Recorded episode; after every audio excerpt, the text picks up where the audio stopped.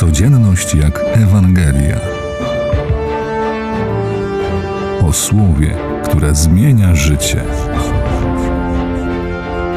Przedstawia ksiądz Krzysztof Zawadzki.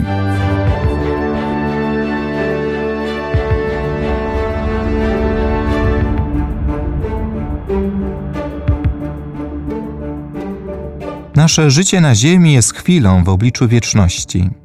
Jezus w dzisiejszej Ewangelii mówi o chwili, która nas dzieli przed spotkaniem z wiecznością. Jakkolwiek długie byłoby życie człowieka, prędzej czy później musi nastąpić koniec. Przejście przez próg życia i śmierci otwiera wieczność bez końca i kresu. Bardzo często, jako kapłan, słyszę o duchowym cierpieniu ludzi głęboko wierzących Pana Boga. Ten ból serca powodowany jest coraz większą pustką ludzi w kościele. To duchowe cierpienie wynika z troski i miłości o Kościół. Ten, kto doświadczył miłości i miłosierdzia Bożego, pragnie, aby tym darem byli obdarowani inni. Serce człowieka nie może być puste. Albo będzie w nim Bóg, albo miejsce Boga zajmie to, co daje świat.